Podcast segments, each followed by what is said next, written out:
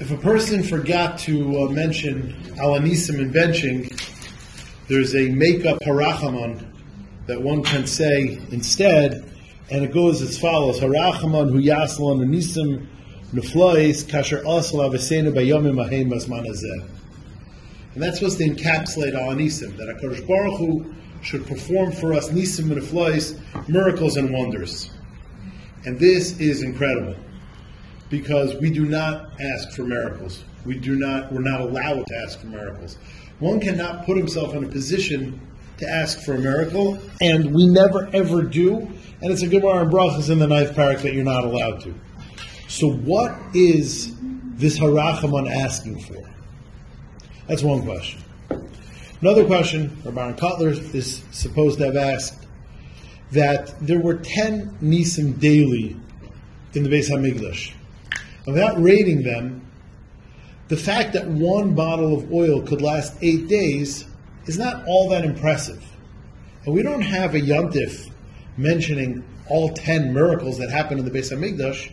So there was another miracle in the Beis Hamikdash that one time, this wasn't daily, one time a pach shaman lasted much longer than it should have. Why does this nace get such press in comparison to all the other nisim that happened constantly in the Beis Hamikdash. And finally, speaking of the Beis Hamikdash, there was a fire on the Mizbeach. And we know one of the nisim was that HaKadosh Baruch Hu sent a fire from heaven to the Mizbeach, and yet there's a mitzvah, Lahavi Mishal Edget. There's a fire on. First or second? Oh no, the, the, the miracles happen first phase but no, the din is that that even if there is a fire, mitzvah lahavi min Why? Explains the chinuch. Because we want to communicate, we want to express, we want to drive home the point that we do not ask for miracles, we do not think we should deserve miracles, and we do not reckon with miracles. The Chinuch says the reason for this mitzvah, and we do this every day, the Kayan had to bring his own light to a pre-existing fire, is to drive home the point. We do not use miracles, we do not deserve miracles.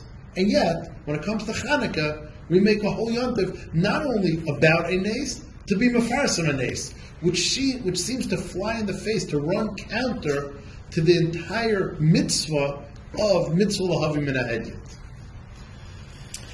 so I heard a friend of mine was at a shmuz that Rabbi Rucham Olshin gave. So more or less, we're going to quote him, and we'll adapt it for uh, our usage here. Rabbi Rucham said in Yisai, this is a famous Yisai, that all miracles are pre-programmed into the world. The miracles that happen, for instance, Kriyas Yamsuf, or Bilam's donkey talking, or the earth opening up for Kairach, are not suspensions of Teva. A miracle is when Teva is suspended. They're not suspensions of Teva. They're pre-programmed glitches in Teva that were set into the Bria and timed to go off at various intervals in history. So, Kriyas Yamsuf, for instance, the greatest nace ever, that defies gravity, was not stopping Teva. Teva was programmed with that one blip that Teva will be stopped at. A nace is pre-programmed, which is why we can't ask for nisim.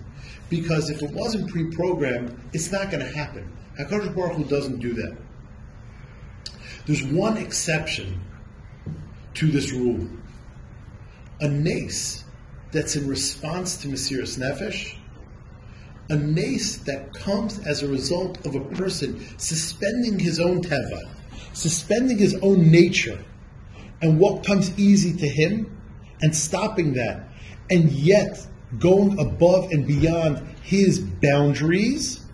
If a person is willing to suspend his nature and be moiser nefesh, that the natural response is a nace. Nisim in response to Mesiris Nefesh are able to happen, so to speak, randomly. They do not have to be programmed into Teva. And the Bach says that the nace of Hanukkah was a response of the Chashmonaim being Meiser Nefesh. What the Chashmonaim did made absolutely no sense. They just couldn't live under the rule of the Antiochus regime, and they just rebelled, and they did something that made no sense. They were Meiser Nefesh, and their Mesiris Nefesh triggered a not expected nace. Their Mesiris Nefesh triggered a new nace. And those kind of nisim aren't part of Teva. They're a response to a person suspending his own Teva and causing a nace. And that's what we say in Al Nisim. We say HaKadosh Baruch Hu did a chua upurkan kayim hazeh, like today. The nace was not predestined, predetermined. It's a brand new nace. And that was the nace of Hanukkah. And that's the message of Hanukkah. The message of Hanukkah is that if a person is willing to figure out what he's made of and dig deep and turn his Pach Shemen into something that it wasn't meant to be, it will be met with Nisim. In fact, the Sharei Avodah says that a person's job here on life, here on earth, is to figure out exactly what he's made of. What is a person's kaiches? What, what are his abilities?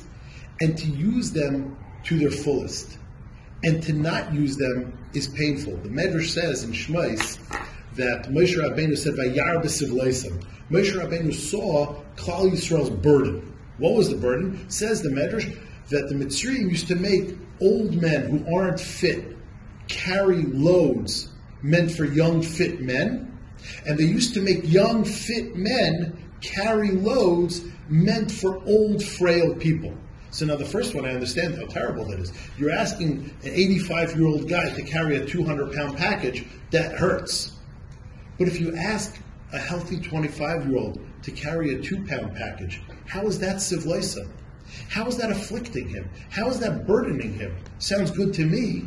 The answer is they're saying, you know, you have so much potential. You have so much strength. But you know what we're going to use you for? We're going to use you for a two pound package. And that hurts. And that's a person's job here on life to find out exactly what he's made out of and get to the depth of it and exploit every ounce of what he has in him. To be Meiser Nefesh. And that's the calling of Hanukkah. So when we mefarsim the Nes on Hanukkah, it's not asking for a suspension of Teva that isn't pre-programmed. It's showing what we're made out of we are capable of Mesiris Nefesh, and we're capable of triggering much greater nisim. So this is not a violation of the chinuch. We're not asking for a random nace from Shemayim. It's not like Rabbanan said, why aren't we mafarsim the ten uh, nisim that happen daily in the Beis Hamikdash? The reason we're not mafarsim those nisim is because those we aren't deserved of. Why would that be a natural response? What we're doing over here and what we're davening for in the Harachman is HaKadosh Baruch Hu. Show me what I'm made of. Show me what I'm capable of. Let me be Meiser Nefesh on such a level that the natural response is to trigger Nisim. HaKadosh Baruch Hu should do for us Nisim as a response to Mesiris Nefesh, and that's the clarion call of Hanukkah.